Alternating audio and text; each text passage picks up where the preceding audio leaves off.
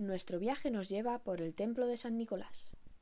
Es el templo barroco más famoso de Praga, situado junto a una antigua casa profesional jesuita en el centro de la plaza de la ciudad pequeña. En 1743, la iglesia parroquial gótica se situó en su lugar, junto a la rotonda románica de San Wenceslao, construida como un recordatorio de un milagro que ocurrió durante el traslado posterior a la muerte del cuerpo de Wenceslao desde Viejo Boleslav al castillo de Praga, como lo mencionan las leyendas medievales.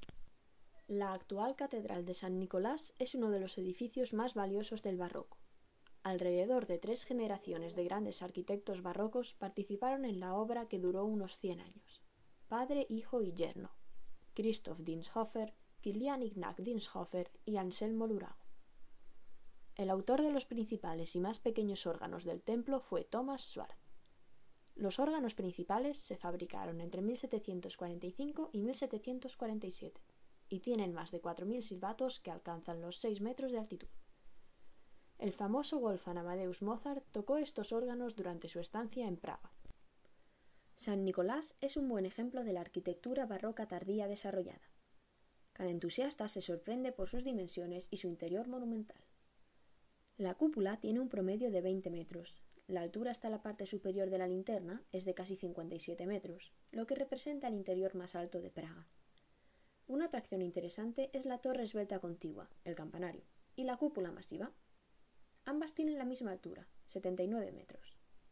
La construcción del campanario, que, a diferencia del templo de la ciudad, se completó con las formas rasgadas del rococó después de la muerte de Wiesenhofer, la realizó Anselmo Lurago. Bajo toda la planta del templo se construyó una gran cripta con bóvedas abovedadas. La propia fachada, decorada con el emblema del mayor santo patrón del edificio de Franz Lipstein de Kolograd y las estatuas de piedra de los padres de la Iglesia occidental, es el ejemplo más puro del barroco romano en Praga. Tres grandes entradas se complementan con escaleras de medio punto. Los mármoles artificiales sobre pilares y repisas fueron hechos por el artista de estuco Jan Hennevogel de Evenberg. Debajo de la cúpula hay cuatro estatuas de los maestros eclesiásticos orientales del pasado, así como la estatua de cobre dorado de San Nicolás en el altar principal, junto con la mayoría de las esculturas del altar. En la cúpula está pintado un fresco de František Xaver Palco, de quien también se representa Cecio sobre el círculo. San Nicolás, como el dominante más significativo y característico de la ciudad pequeña, es visita imprescindible, al igual que el castillo de Praga.